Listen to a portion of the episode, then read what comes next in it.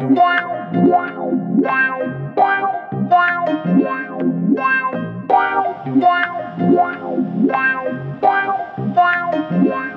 位听众，大家好，欢迎收听本期的跨维度播音，我是播音员朱峰仪。今天我们的特别来宾是艺术家梁廷玉。梁廷玉他是国立台北艺术大学美术学系的博士班，之前也做了非常多跟神秘学有关的作品，可以是有这个当代艺术圈新鬼王的称呼啊。好，我们今天就特别的欢迎呃梁廷玉。Hello，大家好。Hello，Hello，峰仪好，很高兴你来参加这啊、呃、今天的节目。你在二零一七年开始的这个断头河计划，几乎可以是一炮而红，就是在二零一八年的水谷艺术，然后二零一九年在福利社的个展呢，就已经受到非常广大的瞩目了。那往后呢，也是被邀请到像是台北当当艺术馆啊、新竹美术馆、台南市美术馆，在这一次的台湾美术双年展当中也有参展。不管怎么说呢，呃，神秘学在你过去的创作历程当中，似乎是扮演着非常重要的角色。你大概是从什么时候对神秘学开始感到兴趣，然后又是怎么样把它运在创作里的？其实大约是在差不多二零一六年的时候。开始跟几位朋友在呃北投的关渡平原附近做了一个叫做灵游团的计划。其实那个时候比较是关注在鬼故事跟现场，也就是死亡的现场或者是遗忘现场的关系，然后透过夜间的呃灵游，然后带着民众，然后回到那一些可能是事发现场，然后有一些绘声绘影的灵异传说或者是超自然现象的地点。可是后来，其实真正的比较聚焦，或者是比较开始关注到进到所谓的神秘学，呃，不管是他所运用到的媒介，或者是说他是考察的对象，以及他这个方法究竟对我来讲是什么，这种阶段其实是在呃一七到一八年，就是开始进到呃桃园新竹一带浅山地区进行断头河计划。那其实，在断头的计划的阶段里面，神秘学在创作里面的角色，对我来讲，它比较是，呃，我在呃，不管是踏查的过程，或者是在访问当地的历史的过程，其实常常会触碰到死亡或者是意外这样子的一些元素。或者是记忆的叙事，那他们常常提到的对象，可能都是比较不可见的鬼神，或者是广义的那种灵。我就会开始在想说，那我要用什么样子的呃方法，或者是路径，或者是什么样子的一套知识，去面对这一些不可见的一些对象。这个这个灵游团，我其实特别好奇啊。所以那个时候，你们是找了非常多的跟北投有关的灵异故事吗？对，它其实是差不多收集了在关渡平原附近有三十六个的死亡意外的事件的地点，以及相关的呃有这种灵异传说的地方。OK，然后就把它编成关渡三十六大鬼景这样子的一个地质或者是地理图，然后开始去编这个灵游的路径。可以帮我们举个例吗？可能印象最深刻的，或者是说大家最感到毛骨悚然的一个地点。其实对我来讲都不太会有毛骨悚然的感觉。OK，但就是比如说关渡平原有一些地点，它其实是靠近基隆河沿岸。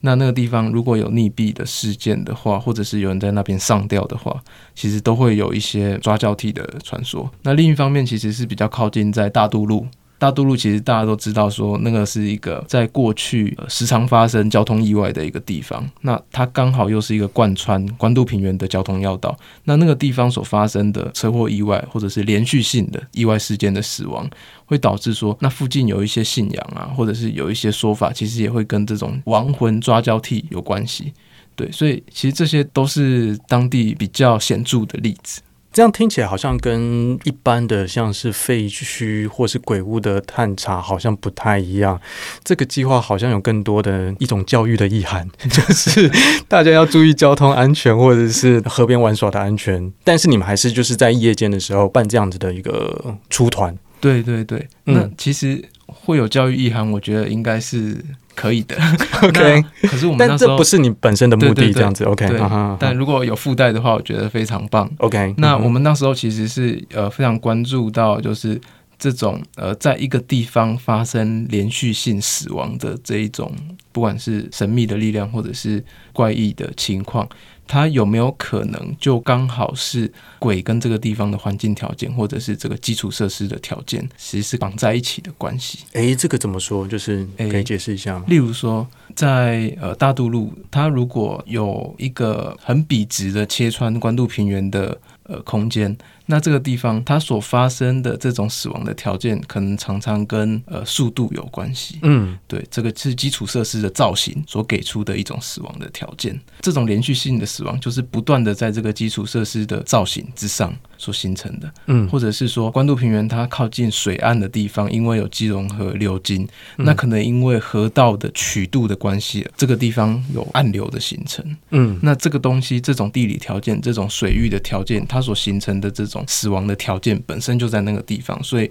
会让呃所谓我们认为的鬼魂，其实是连续性的在那边被发生，或者是鬼魂会在那个地方被生产出来。对，那这种鬼魂，我就觉得它其实是跟当地的各种的物质条件跟水的流域的环境，其实是非常有关系的。所以说起来，诶，这个计划它的核心其实可能还是鬼这件事情，以及死亡这件事情。是是是，那当初对以这个作为主题的那样子一个初衷是什么？其实是里面其实有一个共同合作的伙伴，他其实是有夜间在关渡平原呃运动的习惯，所以他其实非常呃熟悉这关渡平原的整个夜间的状况。那我刚好是对于这个地方的呃这种各种的死亡啊传闻，其实非常感兴趣，所以就合作一个在夜间，然后去进行这样子的一个导灵的过程。那因为我本身其实就非常关注这个鬼魂在地方被产出的条件的这样子的一个问题，所以其实就结合了比较是聆听式的这种艺术的活动去进行。所以这个关注其实是从以前就有了。诶，对，其实是差不多从二零一六年之后开始慢慢发展。但但我的意思说，就是就是你自己本身对于死亡的，或是对鬼的这样子的一个好奇，大概是什么样产生的？呃，我觉得可以分成两个面向，嗯，就因为一方面其实还是有一个呃艺术学院的训练在里面，嗯，对。但其实我们自己在艺术学院的训练，至少在二零一零年代中期，甚至我们可以把它往前拉到一四年，其实我们在学院里面所谈论到的关于幽灵的论述，好了，可能还不一定是鬼魂。对，它其实背后有一个很强的关于幽灵缠绕的这样子的一个论述。那它指向的这种呃，我们对于艺术的想象，就会像你刚刚提到的那种，比较是重返废墟或者是历史地景的这种关于我们的呃，不管是戒严的空间，或者是冷战的空间，或者是新自由主义下的废墟空间，或者是更前面的整个殖民现代化过程的废墟的幽灵的地景，所生产出来的呃一套关于艺术或者是历史回返在地的一些艺术型的计划，都其实都是我们在学院里面呃非常常去探讨的一个案例，因为跟整个台湾当代艺术在那个时间点所发展出来的一种倾向有关系，在这个影响之下，我还是会去思考说，那是不是有某一种我们对于幽灵或者是鬼魂的想象，在这样子的一个论述，或者是这样子的一个关于我们去思考历史跟呃伦理的关系的时候被排除掉的叙事，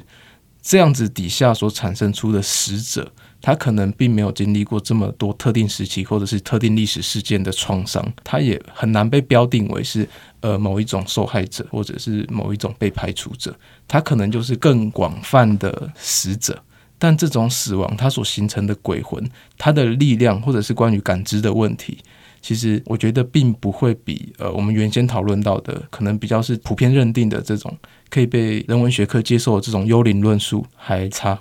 如果这样听起来的话，感觉像是在学院训练的幽灵论述，好像是比较历史性的，是。然后，但是你想要采取的一个策略，反而是一个去历史的幽灵论述吗？对，或者是它有没有可能是一种非历史的？OK，幽灵。这种幽灵，它可能跟野史，或者是传闻、谣言，或者是记忆，嗯、或者是口述，其实会非常有关系。了解。诶，那你刚刚有提到两点，所以这是第一点，还是说第二点你已经讲了？对，应该讲完了。好的，好的，好的。所以，所以，呃，接下来的这个二零一七年、二零一八年的这个断头河计划，虽然你要探讨的是当地的族群斗争史，可是透过访谈，你发现，诶，死亡跟幽灵鬼魂其实还是扮演这个蛮重要的角色。然后再加上过去的经验，以及你自己的这样子的一个兴趣，对于论述脉络的兴趣，所以让这个作品渐渐有了这样的一个雏形，是吗？对，其实还是会围绕在这个艺术论述跟创作意念或创作实践之间的关系去做展开。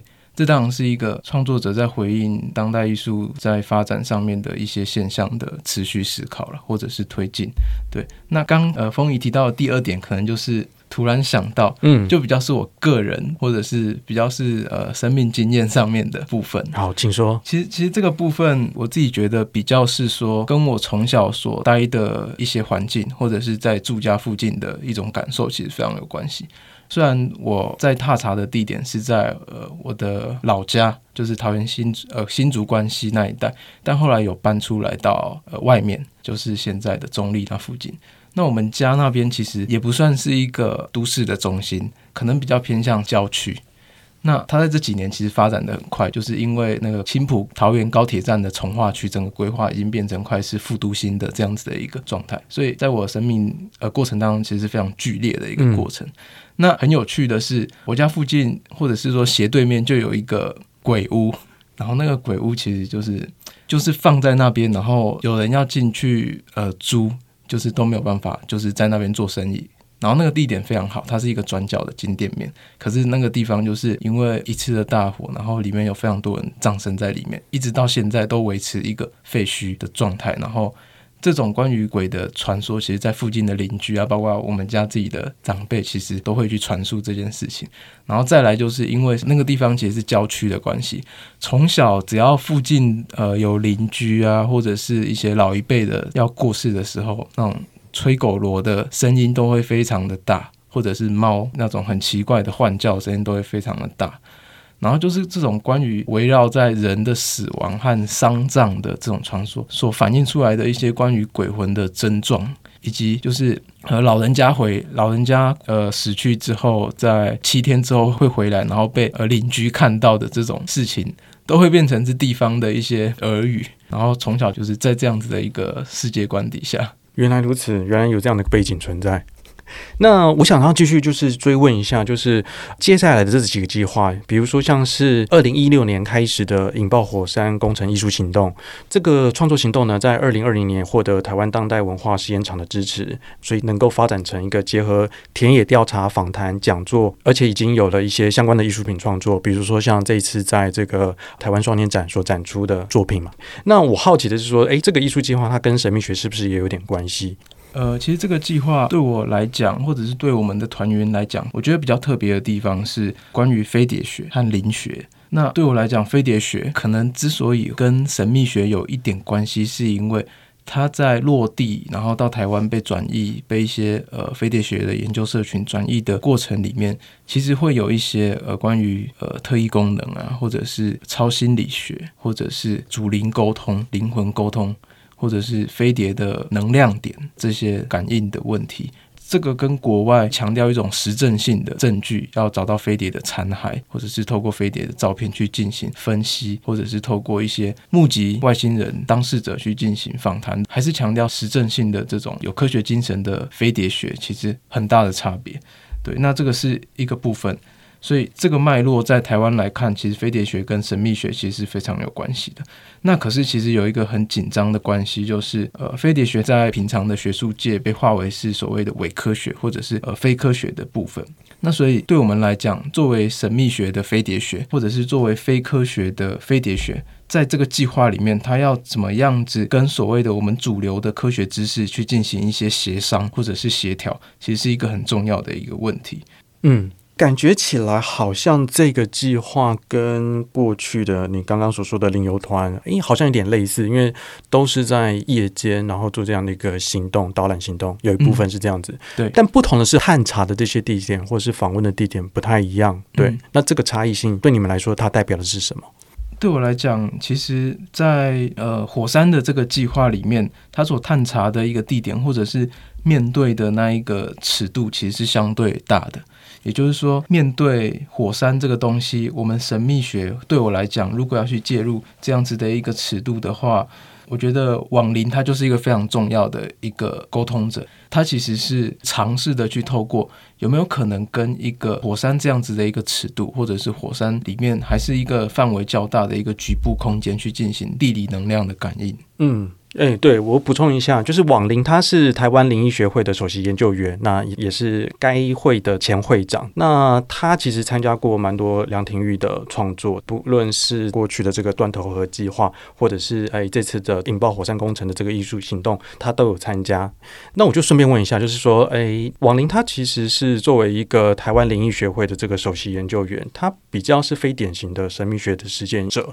而不是我们常常接触到的道士、灵媒或者是占卜师。对，然后想问一下，就是说你在这个计划当中邀请他的原因会是什么？其实可以分两个部分，在断头河计划的这一个部分，对我来讲很重要的是，网林它其实是可以去对应到关于呃自然物的沟通，它可以在里面其实是一个怎么样子去将呃可能是远汉人群或者是不同人群之间的这个人的位置，这种以人来诉说历史的那一个位置。局部化的一个很重要的角色，因为透过它作为一个关于土地，或者是关于石头，或者是关于山这样子的一个呃代理者，它其实很可以把呃我们过去所谓的呃历史书写。去把它扩大，或者是复杂化成一个不同的人群跟土地神、跟石头神、山神之间的一个关系。也就是说，在这个历史书写里面，透过非典型沟通的这种代理者或者是中介者，他可以去让更多不同的自然物的对象去加入到这一个以往以人为主导的这种历史叙事里面。嗯，那第二个部分其实就是在火山这边。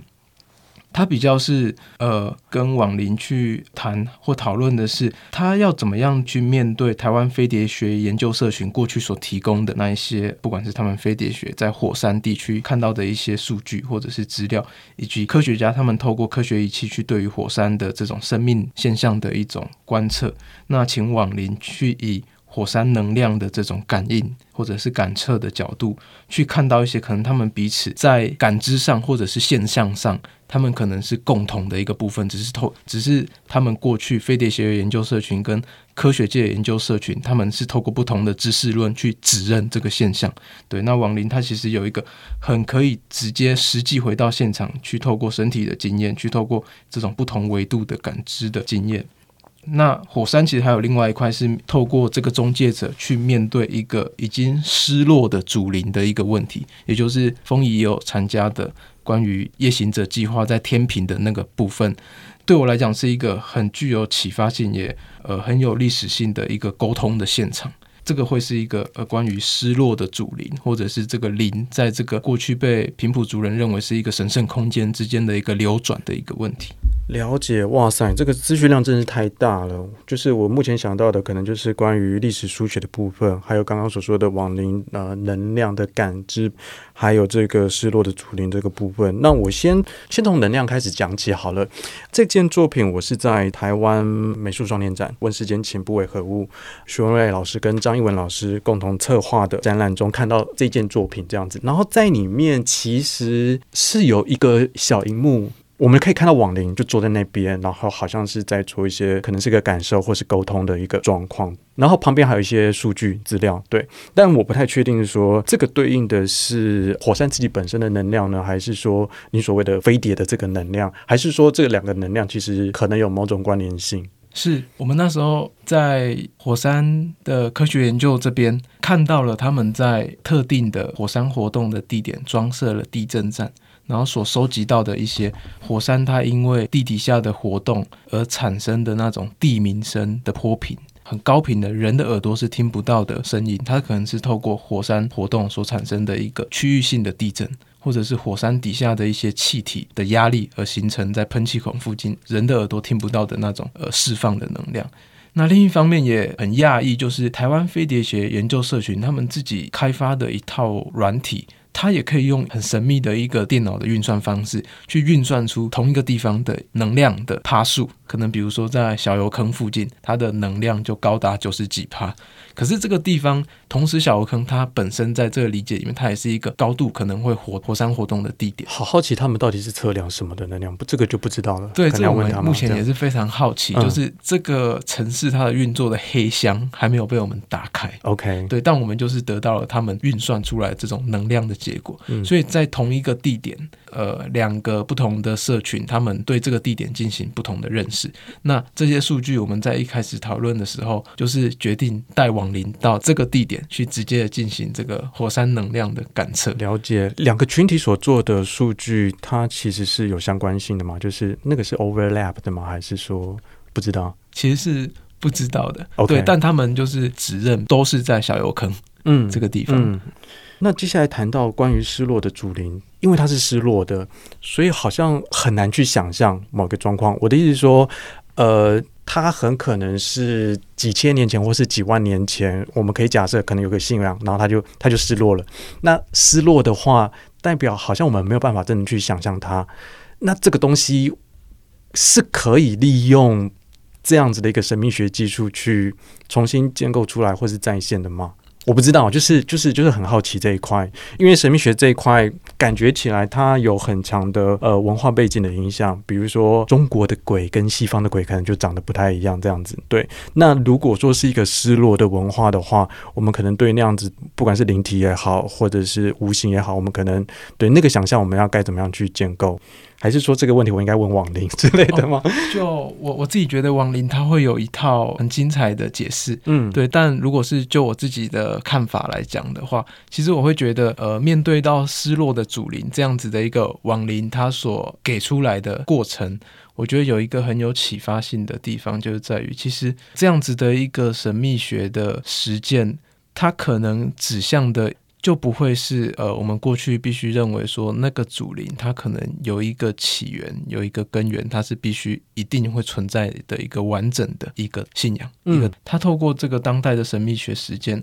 它可能是会不断的流转的，然后不断的变化，嗯、甚至是那一个神圣的空间，可能在呃几万年之后，可能过去它可能是一个神圣空间，但后来可能它变了。那里面的灵，它会不断的更有生态性的去交换，就是对于这个地方的认识。嗯、那我觉得网林在上次我们在夜行者的这个沟通里面，我觉得他给出来这样子的一个想象，就是说这种主灵，它可能或许本来就没有一个根源，或者是本来就没有跟地点绑定的问题。这些都是我们人或者是一些比较世俗的文化的附赠工作要去建构的东西。可是，如果回到灵的生态本身的话，它可能就有这样子的一个流动性和开放性。嗯，嗯，好，那接下来再来聊聊，就是关于历史书写这件事情。但我其实觉得说用去历史的这个幽灵学来讲，好像也不是那么正确，因为你比较像是质疑或是反思正统的历史或是官方的历史。我蛮好奇你对于这些冲突的一个观点是什么？就是说。呃，你是很单纯的呈现这样子的一个冲突出来吗？或者是说你是很单纯的作为一个平台，然后让这些不同的野史或者是伪科学能够有一个发声的管道？还是说你有想要去做一些更激进的一些伦理行动，就像是说建立另外一个大家其实同时也可以认可的一个一个面向，或是一个论述，或是一个知识体系。嗯嗯嗯。其实对我来讲，神秘学它最迷人的地方，应该是在于说，它始终都是面向呃所谓的未知的一个部分。而且对我来讲，它其实是在科学的界限上面，可能进行各种在短时间内不知道成功或者是失败的一个工作。所以很多时候，如果我自己仔细去想的时候，他所关注的那些对象，他可能并不是被划分在呃一个现新进步的时间轴当中的一一个呃前现代的一个东西，它也可能不一定是这么快被标定为伪科学的东西。对我来讲，它可能就是一个呃非现代或者是一个非科学的一个东西，因为呃，我们对于“伪”这个字，或者是“野史”的“野”这个字，通常都会具有某一种贬义。对，但如果我们把它想成是一个，我们现在如果必须要去看待人跟非人，它必须是一种共生的关系的时候，那么科学跟非科学，或者是现代跟非现代的一个同时并存，这种共同的存在之所以能够发生，我觉得神秘学它还是占了一个非常重要的一个位置。对，那我觉得这也是神秘学它的一个作用和它这一套知识所扮演的一个角色。那对我来讲，其实如果是一个当代的神秘学的话，它可能在里面必须发展出自己的思辨性或者是推测性。那我觉得这个在艺术实践上面，可能就是可以去进行推进的一个地方。所以，这种神秘学对于我来讲，它其实不是去用来对立于科学主义，或者是要去拆解现代性知识的一种工具。这种思辨或者是推测，有没有可能让我们去想象，在各种的条件底下去实践一种鬼神它在未来可能存在的时间和空间？那这个我对我来讲，它可能跟过去的某一群人，比如说透过道教仪式，或者是透过一种定型化的科仪，或者是各地传统的庙宇，他们去认定鬼神的方式，其实会有很大一部分的差别。嗯，了解。你觉得你在这样子的一个实践的过程当中，比较像是去呈现当下社会不同的概念，或是学科，或是知识体系，还是说透过这样的实践的一个目的，会是在于去理解某一个真相，去知道说，诶，到底鬼是什么，或是神是什么，或者是神秘学是什么？嗯嗯嗯。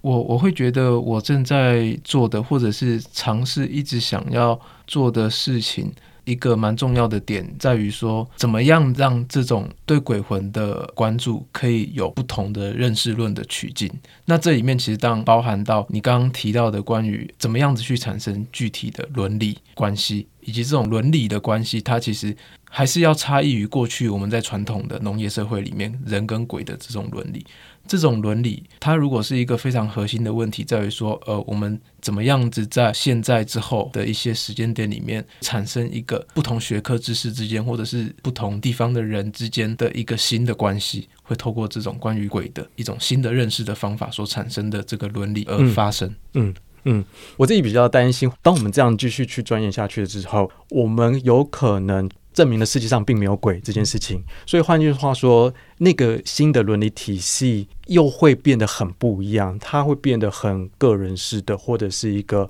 没有鬼存在的这样子一个伦理体系当中。那这个体系当然会跟过去传统世界有鬼有神的这样子一个伦理关系会有一个很大的差别。那个方向是是你也不能说期望达到，但是但是你对那个方向的感觉是。你你说的方向是指是指说，就是万一就就是我们的这些时间或是讨论，然后证明了其实并没有鬼这件事情，或者是说我们证明了飞碟这件事情根本不存在。对，那这这个东西，呃，我觉得它有某种的一个冲突跟紧张感在里面，这样子，我自己这样觉得。对对对对，其实其实始终会有这一个面向在里面。嗯，对，对我自己来讲，其实这个这个问题在这个阶段里面。或者是在这个人类发展到现在这个环境的空间里面，我自己来说，呃，关于鬼魂的问题，其实还是非常有现实感的。OK，然后还是非常的强烈的。嗯，对。那我觉得每一个时代都有自己的环境要解决的一些问题。对，那鬼魂的问题，在现在我们所处的这个时间空间里面，它绝对还有足够的时间去发展出呃我们对它的认识和看法。嗯。这个其实就会呃有一点点关联到，就是啊、呃，我列的其中的一个问题，就是神秘学对你自己本身而言是什么样的存在？你自己是相信鬼或神的吗？在我自己来讲，我从小是在那样的环境里面长大，所以我是会相信鬼魂的。嗯，对。但这五六年来，其实更想要去比较是思辨性的去看待鬼魂这件事情了。嗯，对，就比较不会再去落入到一个这可能只是我个人信仰的一个问题，但其实我的生活环境使然，所以会让我有这样子的一个对于鬼魂的想象和认知。嗯，对我来讲，我可能会越来越认为说，认识鬼魂的方式可能必须要跟过去的人有点不一样。嗯。对，那这里面不是要去研究鬼魂本身的一个问题，嗯、因为其实，呃，我们会看到蛮多在欧美的一些科学家，其实在过去都很常试图去利用各种的仪器、科学仪器来解决这个问题。嗯，例如说灵魂的重量。嗯，那到现在都是非常有争议性的。对，那我自己很关注的就是这个鬼魂它如何可能被感知，以及被沟通的各种的条件，这种呃神秘学的一个研究，如果它有一个路径的话，可能就是必须去找到说，在一个呃未来当中，鬼魂它为什么能够持续存在的一种因素或者是原因。那其实这里面的条件对我来讲，它必须被重新思辨的原因，是因为它应该不只是包含在非物质的这种心理的层面，也包含所谓的物质的层面。嗯。呃，我记得就是有一次你邀请我去参加在水色艺术的这样的一个讲座，然后在那篇当中，我想要谈的是说，科学的一个重点是怀疑，因为有这个怀疑，所以我们会继续的去做研究、跟思辨、跟理解。可是，在神秘学这一块，它的核心其实是一个相信，因为相信了，所以我们有力量，我们有这个能量可以来去做其他的事情，这样子。但是在你的作品当中，或者说在我觉得，不管是你也好，或者是其他的艺术家，甚至是我也好，当我们把这样子的一个神秘学，原本是应该是一个相信的一个结构当中，然后带到有点类似科学的这个状态当中进行思辨跟研究，严格说起来是好像是会有就是紧张感跟冲突感在里面的。换句话说，呃，你是相信鬼跟神的，可是你又把它当成是一个思辨跟研究的对象。但这个思辨跟研究的结果会对你这个相信产生影响吗？对我来讲，这个影响的层面可能比较是说，我跟鬼魂之间，或者是我怎么样子思考鬼魂跟我必须要应对的关系。例如说，嗯、可能过去的我会觉得他们是一种比较恐怖的存在，嗯、但其实如果有这样子的一个思辨过程，其实它改变的是一种伦理的观念，就是如果我们可以不用一种恐惧的方式去看待它的时候。那会不会这个才是一种人跟鬼类的这种非人的共生的一种平等的状态？这是其中一个例子。对我来讲，很核心的其实还是在里面去改变我们怎么样子去想象，或怎么样子去认识我们跟他们的一种关系。了解，关于这部分，其实也是另外一个主题。我想要问你的，就是说感受性的这一个部分啊、呃，你想要去去摸索的是那个感知跟沟通的条件跟状态，然后以这个为基础，然后做一些伦理上的改变、关系上的改变。这个感受性你是有的吗？就是你曾经见过鬼或者是看过鬼吗？其实我前一阵子才跟那个另一个艺术家东东聊到，如果我没有记错的话。他说是，我是比较偏向是阴寒类型的体质，或者是磁场或气场的存在，所以在遭遇到所谓灵的现场的时候，比较能自然的去适应。对于他们比较没有这么强烈的感觉。你说的是东东侯文吗？对，不是。OK OK。对，有有聊到这件事情，比较阴寒的这种类型，比较能跟灵的存在的那种气场或磁场是相符应的，所以比较不会有不舒服或者是头晕的这种情况。所以常常到一个地方，如果是身体会开始浑身不对劲，或者是强烈感受的这种人，就是他是本身具有偏阳性的、比较气盛的。这样子的一种体质，它跟鬼灵的磁场不合，所以才会感到不舒服，才会有敏感体质。所以只有这两类嘛？就是阴寒跟阳。其实这个东西我也最近也还在慢慢的理解，然后也还在多方的去寻求某一些答案。但这个对我来讲是某种程度的解答。OK，对，因为我在过去这几年，尽管是很常去接触这些地点或者是地方，嗯、但其实很常都是透过网灵来告知说。附近有灵体聚集，或者是有某一个方向有灵体正在旁边围观，他其实会跟我提到这种灵的方向性和他们已经聚集到附近的这种现象。这个跟八字有关吗？你觉得？你知道你自己八字是？觉得你八字算轻，我其实算蛮重的，算蛮重的。对，你八字蛮重，但是体质却是阴寒的。对，好，所以，所以，所以，所以会有这样的一个状况。所以这个事情我也在想要怎么样子把它联系在一起，因为我也还没有找到这个关联。那你会想要开发这一方面的感知能力吗？你想要开天眼吗？嗯，其实是没有想过这个问题的。嗯，对。但如果可以的话，当然会想试试看，就是那个到底是一个什么样子的一种感觉。观落阴其实就是某一种暂时性的。嗯，这种你有尝试过吗？天眼状态有，但我其实一直进不去。OK，对，嗯、这个其实虽然是阴寒的体质，但是没有办法进去。没错。OK，OK，所以，所以其实就是呃，如果是回到就是关于感受性的问题上面，我还是会常常去想，或者是呃思考一件事情，就是会不会之所以网龄它所使用的那种不完全是一种定型化的。呃，或者是比较成套式的这种仪式的程序和操作，他会依照这种沟通的对象而去发展他自己沟通的技术的时候，我觉得这种感受性可能会更被凸显出来，或者是会让人去因应不同的环境、不同的沟通的对象去进入那个状况。例如说，我去年跟他一起去北海岸的海边。要沟通的其实是当地的一个平埔族群的林场，对，那这个林场就是过去巫师或者是他们叫的先知跟大地跟海神沟通的一个地方，所以他就选择用贝壳跟附近的海跟附近的林做问话和沟通，去用那些贝壳去进行解读的事情。我觉得他所使用的这个具有适应性、具有跟环境整个贴在一起的这一种面对零的方式，我觉得那种感受性跟过去那种仪式性的科仪会有强烈的差异。嗯，感觉是更为个体化一点、更为个人化一点，而不是那么的集体或是组织性的一个方式。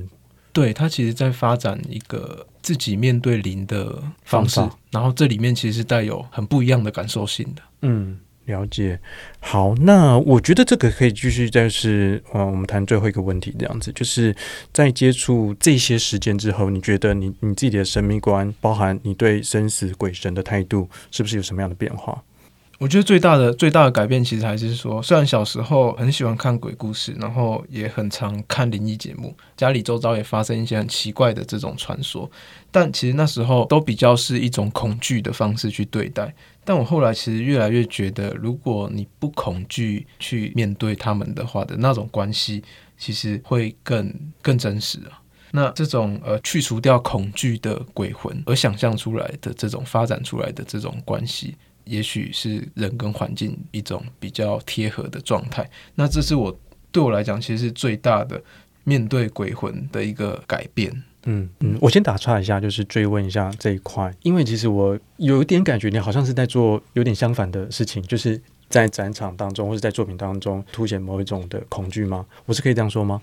哦，这个其实很关键。OK，因为我常常我常在想，就是。我们怎么样子去看待有一种人他给出来的世界的样子？比如说阴阳眼，或者是所谓的鬼童，嗯，就是有鬼眼的一个人。呃，有部分的视觉看出去的那种世界，面对到的灵体，其实会分成，比如说红色、蓝色、黄色，或者是白色这样子的一个色谱。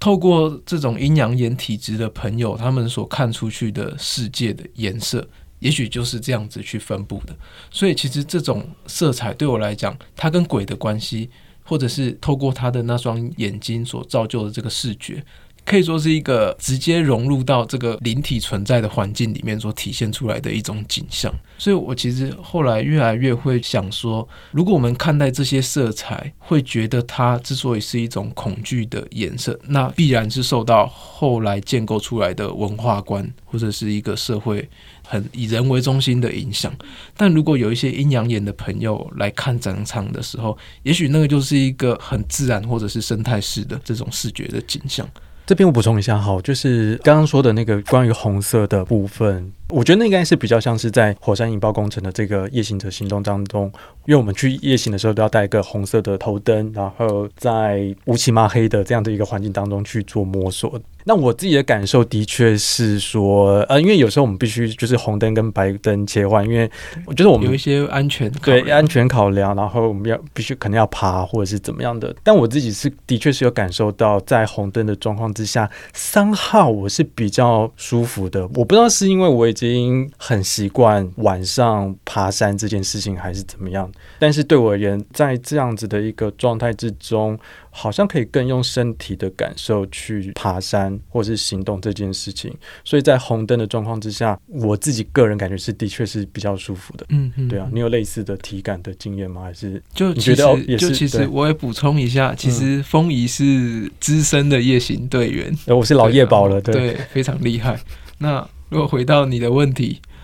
呃，我自己觉得其实红灯走起来其实是会比白灯相对舒适的原因在于说，白灯所照下去的其实是一个非常聚光然后刺眼的光源，嗯，对它打在任何的物体上面的那种反光，能量也比较强，可能能量也比较强，然后光度也比较高。嗯，所以红光其实对我来讲，后来走在山里面，其实那个适应性其实是会蛮高的。嗯，可是有一个人眼要去进入这个状态的过程啊。也就是说，你一开始切换成红光的时候，你不可能马上会这么适应，至少要过半小时到一小时的时间，嗯嗯、让这个光线跟你的眼睛的瞳孔焦距能调到一定的范围，就会开始去适应。OK，那可是如果说谈到就是断头河计划的话。不管是在几个录像呈现的状态，以及展场给人的感觉，对，都还是会比较恐惧一点的，或者是恐怖，甚至阴森。嗯、对，嗯、你好像是会希望说，借由这个作品，或者是借由展场，提供观众这样的氛围，是吗？